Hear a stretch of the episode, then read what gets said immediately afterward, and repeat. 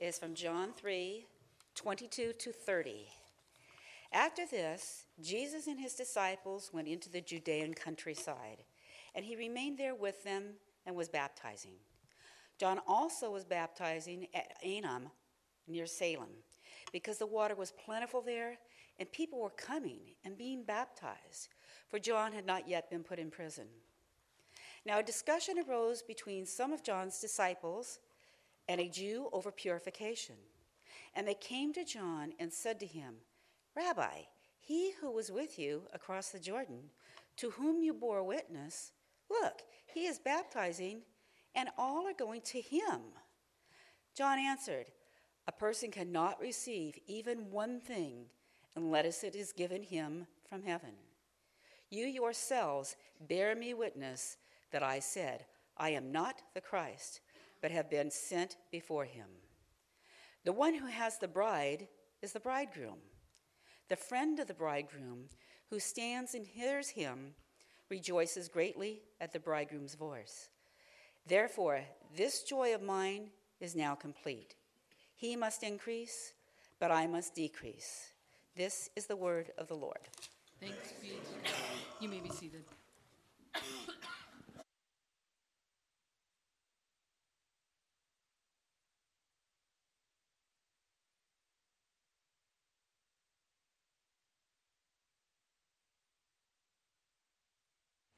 Well, if you have a Bible, open to John chapter 3, where we'll be this morning, and feel free to pull the sermon outline out from your uh, uh, bulletin that you got at the door as well, or pull it up on your phone to help you follow along.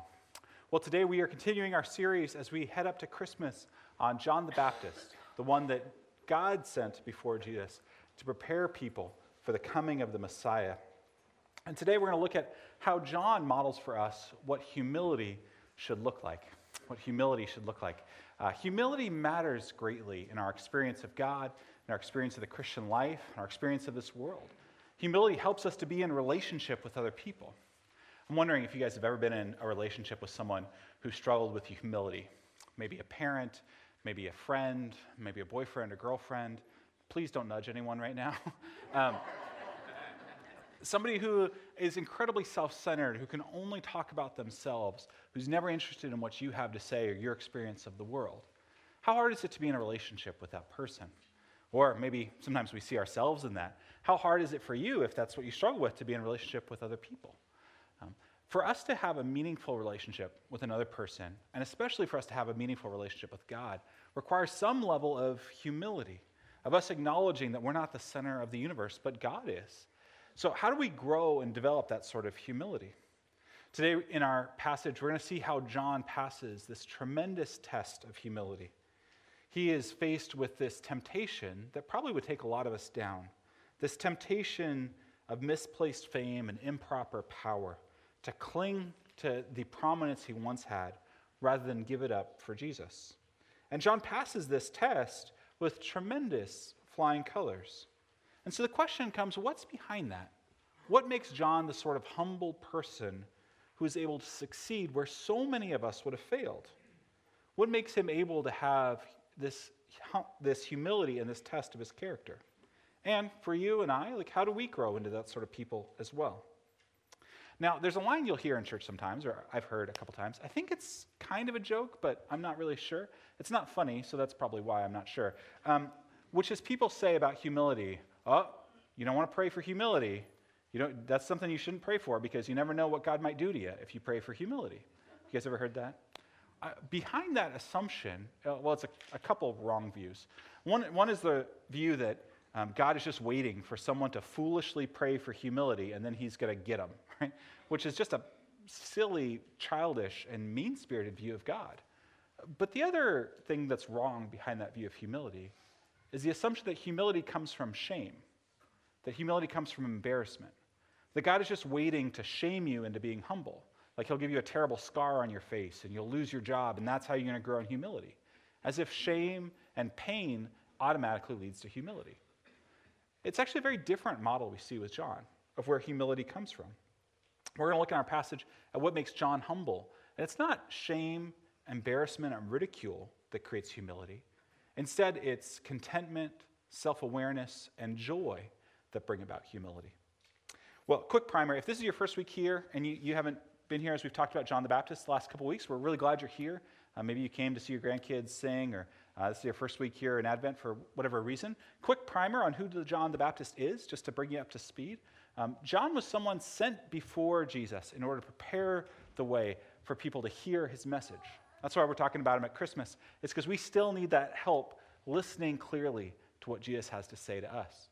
And John was sent in, miraculous, uh, in a miraculous way by God, from set apart from before he was born. A miraculous conception to elderly parents who are of priestly line. He was a special child. Uh, he was indwelt with the Holy Spirit from the womb, uh, the Bible says, and he had a weird life from the get go. Weird being a very important theological term in this case. And the weirdness shows up in a really significant way in that he goes out into the wilderness. And on one hand, he's the most irrelevant person to Jewish society. He's opted out of the social systems, economic systems, the political systems of his day. And yet, at the same time, he's the most influential person in his generation, as thousands and thousands of people come out into the wilderness to hear what he has to say about God and a life of righteousness. According to John 10, he doesn't do any miraculous signs. He doesn't turn water into wine like Jesus does. He doesn't heal people. He doesn't call down fire from heaven. But he speaks clearly about the kingdom of God, and people respond to him. The last thing you should probably know about John um, is that his whole ministry is oriented at people hearing Jesus. So last week we talked about how he's the one who baptized Jesus and who was there when God opens the heavens and speaks to his son. And now uh, we pick up John sort of after that moment. You know, John's whole story has oriented himself at preparing people for Jesus, and now Jesus is here. And so, what happens to the appetizer when the entree comes, right? It gets pushed aside. And John is beginning to get pushed aside. And the people who had hitched their wagons to his now waning star are upset about it. And they come to Jesus, according to verses 22 and 23, and say, John, what are you going to do about this person who is stepping on your turf? Again, that's in the Greek, the turf comment, or who's getting on your corner. Um, you can hear it in their language, right? The one who was with you, the one who you spoke about, right? The one who should be on your side is now taking over your actions, right? He is baptizing, and you're John the Baptist. He's kind of taking your name, right? He's stepping all over your toes. I wonder how you and I would respond to that sort of loss of influence and authority. If we were in John the Baptist's shoes and people began taking over the very thing that seemed to define us and make us important in the world, how would we respond? What happens when Jesus takes over the influence and fame that previously had belonged to John? Look at how the disciples respond to verse 25. Now a discussion arose among some of John's disciples and a Jew over purification. And they came to John and said to him, Rabbi, he who is with you across the Jordan, to whom you bore witness, look, he is baptizing. And here's their problem, and all are going to him. What happened when John the Baptist's influence was threatened? You know, I hope that you and I can connect with this story too. This isn't just an ancient story, but this is a story that all of us are living at various times of our life. What, how do we respond when we don't have the fame, renown, influence, or credibility that we once had? How do we respond when we don't have authority that we once had? Um, this isn't just a, a, story for a certain stage of life or a certain type of person. This is something that we all deal with. Not having the influence that we'd want to have, or maybe we felt like we used to have. How do we respond to a loss of authority? I, I was thinking about this when I was walking through Cal State Long Beach a few weeks ago. I was thinking, you know, I used to walk through college campuses when I was a college student, and pretty girls would turn to me and smile. And now they smile at my kids, right? Um, maybe you've experienced that. You know, maybe you used to have a lot of influence at your job, and now you're retired and you feel like you don't anymore. Maybe you used to be the star high school quarterback, and now if you show up to a football game in your Letterman jacket, people think you're weird. Um, I was at an event recently and I saw a 40 year old guy in a Letterman jacket, and I thought, man, that's impressive. You're owning that. I, I, I want to wear mine. what do people say about you? Well, what do people no longer say about you that they used to? What do you no longer have? What accomplishments have you made that are now deemed irrelevant by society? You know, it's really difficult for us to lose authority, to lose power, to pass the torch. And for that reason, a lot of succession plans backfire. You guys know this, right? I, I don't know if you guys follow football, but a few years ago, maybe 10 years ago now, um, the Packers had an aging quarterback named Brett Favre, and he was ready to retire. At least that's what everyone thought he should do. And so they drafted in the first round Aaron Rodgers, and uh, they thought, oh, this will be great. They'll, they'll, he'll pass the torch to this younger quarterback. The problem was Brett Favre didn't want to pass the torch to anybody. He was mean towards Aaron Rodgers behind the scenes. He ignored him. He slighted him. And uh, Favre refused to retire. And then when he retired, he came back. And then he retired again, he came back again. It took him four times to retire for real. Right? It's not just in sports, though. I mean, we saw that with The Tonight Show a few years ago. When Jay Leno said he was going to retire and Conan took over, and then Leno unretired, because it's hard to get out of the limelight. Uh, by the way, that's why it's one of the things that I admire so much about both Steve and Don, uh, two predecessors of mine here, that they uh, were so uh, humble and kind about their own transition process. Well, we're going to look at the qualities that John displayed in his life that helped him succeed in a situation where so many of us would fail. Notice how John responds to the idea that Jesus is taking away something from him. Look at, look at how John responds to the suggestion or the, in, the inference that he has something to be mad at Jesus about. Verse 27 John answered, A person cannot receive even one thing unless it's given him from heaven. You know, the, at the beginning of John's journey towards humility is contentment. John the Baptist was content with what God had given him. And for us, humility comes from a similar place of contentment rather than rivalry. John's able to look at the authority he had for a season as a gift. And now a greater gift is being given to someone else. And if Jesus is receiving this gift, John says, it's because God has given it to him. Now, if John is going to be mad, he shouldn't be mad with Jesus, he should be mad with God because it's been the gift that he's envious of is the gift that comes from God himself. This is why coveting and humility are so at odds with each other. Coveting puts us in the place of entitlement and of greed. We tell God that we deserve something that somebody else has. But if we can take John's posture, one that our influence, our role, our authority, that it's a gift that is given, not earned, not deserved, but given from God. We can have an open hand when it's both given and removed. This is why coveting is so important in the Bible. This is why it's one of the Ten Commandments that we shouldn't covet. It's not because uh, wanting something is wrong, but it's that the act of coveting is telling God that He owes us something that we don't have. Uh, and for John, he's not going to engage in that. Rather, he's going to choose humility. Jesus has received what God has given him, and so who is John to be upset about it? John similarly received for a season what God had given him, and he was grateful. Man, this is what I would want for you this sort of contentment rather than resentment towards God. Because contentment, this is really important, I think. Contentment is a relational term, right? It's about our relationship with God. It's not a situational term. There's no situation that will make you content. Lucifer was in the throne room of God and he was discontent. If Lucifer, Satan, could be in the throne room of God and be discontent, you and I can be in a bigger house with a better job and better health and be discontent. Right? Your contentment will never be established by your situation. It's always a relational quality in how we relate to God. Paul talks about this in Philippians 4. Contentment comes from knowing that the giver, God Himself, is good, rather than that our situation is good. Listen to what Paul says in Philippians 4. I have learned in whatever situation I'm in to be content. I know how to be brought low, I know how to abound. In any and every circumstance, I've learned the secret of facing plenty and hunger, abundance and need. What's that secret, Paul? I can do all things through him who strengthens me. For John, and for Paul for that matter, contentment melts away rivalry. And for us, it's the same thing. Contentment melts away rivalry. John's unconcerned that he's being marginalized. In fact, as we'll see in the rest of this passage, he's excited about it because he is content. And if you know Philippians, you know that Paul is similarly content. You know, it's easy for us to say, well, of course John should be content. It's Jesus he's passing the baton to. You know, in Philippians, Paul is passing the baton to some, I don't know, mediocre people. And yet he's similarly content because he finds his joy in what Christ has accomplished. You know, we know that John's reaction is exceptional and admirable because we know people who haven't done this, right? Maybe you can think of your own life or people that you know who have chosen rivalry rather than contentment.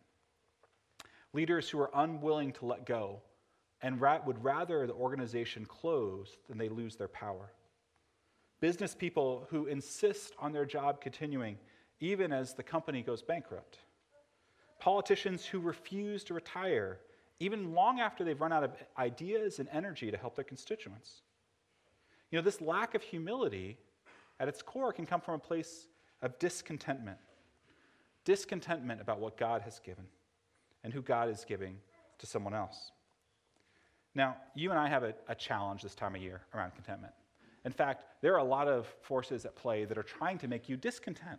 Uh, those are called advertisers, right? You're being told that you must not have something that you need so that they can sell it to you. In fact, we do this to each other. I, I called my parents this week and asked them what they wanted for Christmas because I, I would feel like a terrible son if I didn't give them anything.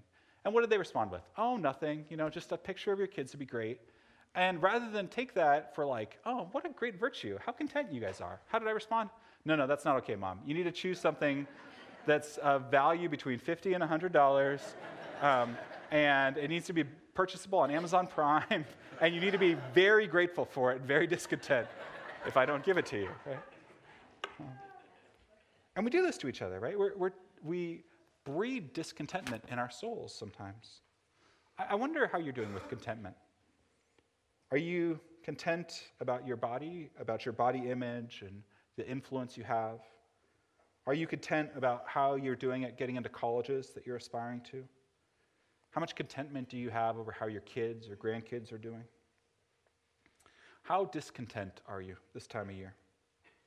You know, all of us, like John, have a choice. Like, are we going to have an open hand before God? That everything that is given is given from above, both honors and challenges. Or, like John's disciples, are we going to insist, look, whatever it is, it's mine, right? It's mine and no one else can have it and you can't take it away. Well, if we're able to have John's attitude, we can have an attitude of humility.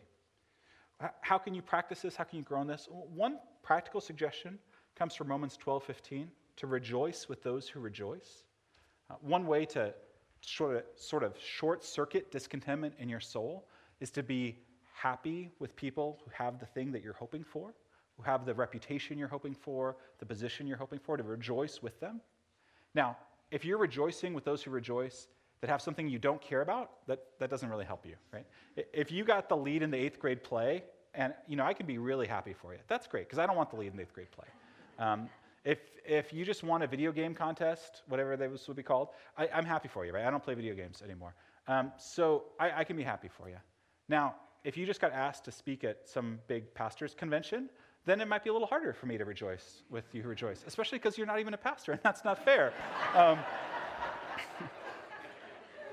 well, th- those are my issues. I mean, you, have got your, you've got your own stuff. But um, when we rejoice with those who rejoice, it helps short circuit discontentment in our soul.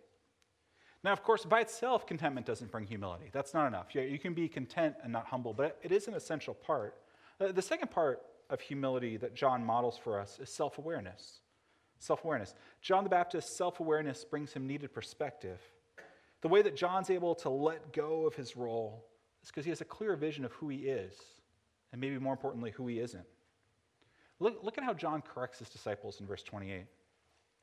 You yourselves bear me witness that I said, I am not the Christ, but I have been sent before him. Right? Humility for John has a really important component, which is to know who he is and who he's not. And because of that, he's able to have an open hand with this role. John doesn't mind having his influence threatened because his identity is secure. Because John knows who he is and who he isn't, he's able to handle having someone else take on this role. This role that other people thought he should have because he knows it doesn't belong to him. Man, this is freedom for us, right? If you know who you are and who you aren't, you're able to let go of the expectations that other people bring to you. This is the journey of self awareness to be able to identify at a core level who we are and who we aren't. Now, our culture is obsessed with self awareness. I think it's fair to say. There are so many personality tests that promise to tell you who you are, right? You could take the Myers Briggs, you could take the Enneagram, you could take the DISC, you could take the Core 5, you could take on and on. And I love them all, right? I'm here for all of those personality tests. If you want to tell me what your Myers Briggs is, let's talk about it. If you want to tell me you're a golden retriever, that's awesome. Um, if you want to tell me whichever one is really critical, I don't, I don't want to hear that. But um, I, that's not the sort of self awareness I'm talking about here. For John, his self awareness is his awareness of what God has called him to do.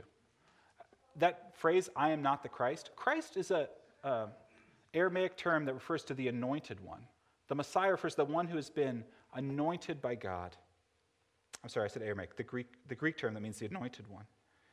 Um, for John, he's aware that God has not commissioned him or called him to the role of being Messiah. And commissioning is a really important process, uh, process of knowing what Jesus has made us to do. This is a long process, a lifelong process, maybe, to figure out exactly what God's commissioned us for. But once we acknowledge it, once we notice it, once we recognize what God has made us for, we're able to slough off the expectations that other people bring to us. And that process of commissioning can change our whole perspective. And as Christians, we believe our, our commissioning is to make disciples in the name of Jesus around the world. That's what Jesus told us right before he left earth. And commissioning can change our perspective. There's a story uh, told in a book called Shepherd Leadership by Bruce McCormick about Rabbi Shlomo Zalman Auerbach. I have to read that every time because I, I, don't know anyone named Shlomo. Um, but he was a rabbinic scholar from Jerusalem in the late 90s and early 2000s. And uh, he tells a story in one of his books about uh, parents who came to him one time. Um, they came seeking his counsel about removing their mentally handicapped son from their home and putting him in a special school. It was an understandably gut wrenching decision for any parent to make. And these parents were seeking the wise counsel of the rabbi because he was known for his both intellect and kindness. How could they show love to their son in this difficult decision? And halfway through the conversation, the rabbi shared their concern that the child would feel more betrayed than nurtured by his parents' actions. So he called the boy to him, and he did something that surprised the parents. He asked the boy, What's your name? And the boy responded, Akiva. And the rabbi said, How do you do, Akiva? My name is Shlomo Zalman Auerbach. I am the greatest Torah authority of this generation, and everybody listens to me. I've always wanted to start a sermon that way. Um, well, the, the, parents were a bit shocked by that proclamation because the rabbi was known for being a very humble man, but he continued, You're going to enter a special school now, and I would like you to represent me and look after all the religious matters in your new home. I shall now give you rabbinical ordination. This will make you a rabbi and I want you to use the honor wisely. Following his rabbinical ordination, Akiva went to his new home, listen to this, with a fresh sense of identity and mission. He flourished at the new school and rarely wanted to leave the campus, even for a weekend, as there may be a question from someone that needed to be answered. Such is the power of commissioning given from a leader to a follower. Commissioning is so important. And if it's important from a rabbi, to a boy, how much more important is it from God to us? What we are commissioned to and our acknowledgement of commissioning changes our entire perspective on our identity and on humility. John had that. He understood what he was made to do. So, John uh, grows in humility from self awareness, he grows in humility uh, from his um, contentment. And then the third way he grows in humility is through joy. Now, this might surprise us on the surface because we often think, like I mentioned at the beginning, that humility comes from pain or shame or embarrassment. Like we need to be beaten down into humility. That's not the Bible's view at all. Uh, as we see in John's life, humility comes not from pain but from joy. Uh, not, it doesn't come from shame but from joy. John the Baptist finds joy in the mission of God, and that enables him to be humble. The way that John comes to humility is through joy. Look at verse 29. The one who has the bride is the bridegroom. The friend of the bridegroom, who stands and hears him, rejoices greatly at the bridegroom's voice. Listen to this. Therefore, this joy of mine is now complete. He must increase, but I must decrease. Man, how, how much would you like that to be your life? That when you're met with moments of humility, you respond not with embarrassment or loss or shame, but with joy. For John, he compares himself in this parable to a wedding, and he thinks of himself as the best man, the one whose very role is to help facilitate the wedding happening. Uh, in our culture, in the Middle Ages, the concept of groomsmen comes from uh, the, the men who were assigned to protect the bride from being kidnapped. So the best man was the best swordsman, the one who was there in order to help protect the bride. And every time at a wedding I tell groomsmen that, um, they perk up. They're like, yeah, I'm here to serve the couple, to serve the bride. And then I tell them, well, put away your swords. what you're going to do, but at least what you're going to do, guys, is point your toes at the bride. And everywhere she goes, groomsmen, you just point your toes at the bride. Because everything is about serving this couple today, not about serving yourselves. And I've never had a groomsman who said, no, no, today's about me, right? No, they, every groomsman's there to celebrate the fact this couple is getting married. And John's saying, in the same way, he's here to be able to help and facilitate God reconciling with humanity. And there's joy in that for him. When we are celebratory and joyful about the mission of God, it is easier for us to let go of our selfish ambition. And that joy leads us to humility. And like John, we rejoice, or we should rejoice, at the way that people come to know God, whether we're a part of that or not. Whatever role we have in introducing people to Jesus, we can celebrate that the introduction has happened. You know, the last couple weeks, our church has been part of something called Angel Tree that Prison Fellowship puts on. Uh, prison Fellowship is a ministry our church supports that uh, helps people in prison come to know Christ and create a different life after they get out of prison. And so, one of the things that our church gets to do every Christmas time is buy Christmas presents on behalf of prisoners in prison. And then, in consultation with the, the guardians and parents who are outside of prison, help facilitate kids getting Christmas presents from their parents who are incarcerated. And our church donated hundreds of Christmas presents this year. So thank you guys for doing that. And guess who's going to get credit for that? None of us, right? None of, none of the cards are going to say, uh, to, to little Jimmy from your parent in prison and also Kathy, right? No, it doesn't say that, right? It, we're anonymous in this process, but we celebrate because God is known, right? That, that reconciliation can maybe happen between kids and their parents, and because they know that it comes from a church of people who love Jesus that wanted this to happen. So whether we get credit for it or not, it's not the point, but that God gets credit for it. In the same way, some of you guys are investing in kids and youth, either financially and giving to this church or by volunteering. They're not your kids, maybe, they're not your grandkids, but you want to invest in seeing kids come to know Christ. Thank you for that. Um, in a few weeks, we'll have Christmas Eve services in here, and hundreds of people come that, that don't come to church the rest of the year. And some of you guys will have prominent roles up front leading singing. Some of you will help with security team or behind the scenes. But we'll all celebrate together that people are coming to know God. You know, there is a big difference between desiring fame and desiring the mission of God to come about. Right? There's a big difference, and John really accentuates that difference. Right? The mission of God is coming, and his fame is decreasing. Which one would you be more happy about? For him, it says, for John, he says that he has to decrease and Christ has to increase. This doesn't mean that he's depersonalized. It doesn't mean that there's less of John, but it means that his prominence has to go down, that he has to become less famous as a result. But because John's life is marked by contentment, it's marked by self awareness, it's marked by joy, he's able to embrace that coming humility. What about for you? How are you doing at those three things? How would people close to you say you are at being content, with being self aware, and with being joyful? John was content knowing that everything came from God. John was self aware, knowing that uh, he was doing what God had sent him to do. And he was joyful, knowing the mission of God was advancing. But you know what? Even, even though John exemplifies these things, they pale in comparison to Jesus. Because Jesus is the even better John the Baptist. Even though John is able to be content at losing some of his fame, Jesus, on the night he's betrayed, is content even to the point of death on the cross.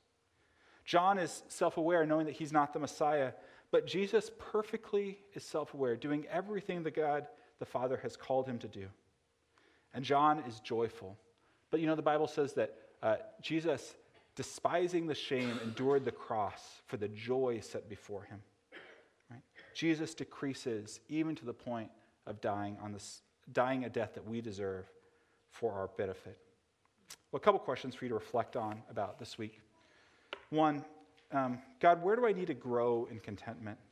with what you've given me. And, and if that's sort of hard to get your mind around, you might think about the opposite. God, where does coveting reveal discontentment with you? God, where am I mad at you? Where am I resentful towards you? Can we, can we talk about this in prayer? And then, secondly, in what ways am I pretending to have gifts, abilities, talents, and strengths that aren't from you? In what, in what ways am I burning, burning the midnight oil? Am I busy? Am I worrying? Am I hiding? Because I'm trying to pretend to be someone I'm not. And then, third, if I'm honest, God, how much joy does the advance of your mission bring me? And does that fluctuate based on the credit I receive? And if, if that's the case, is that really joy in the mission of God, or is that joy in our own fame? I hope that John's example of humility will inspire you, will encourage you, and will help all of us to see what it means to follow Jesus better. Let's uh, close our time in prayer.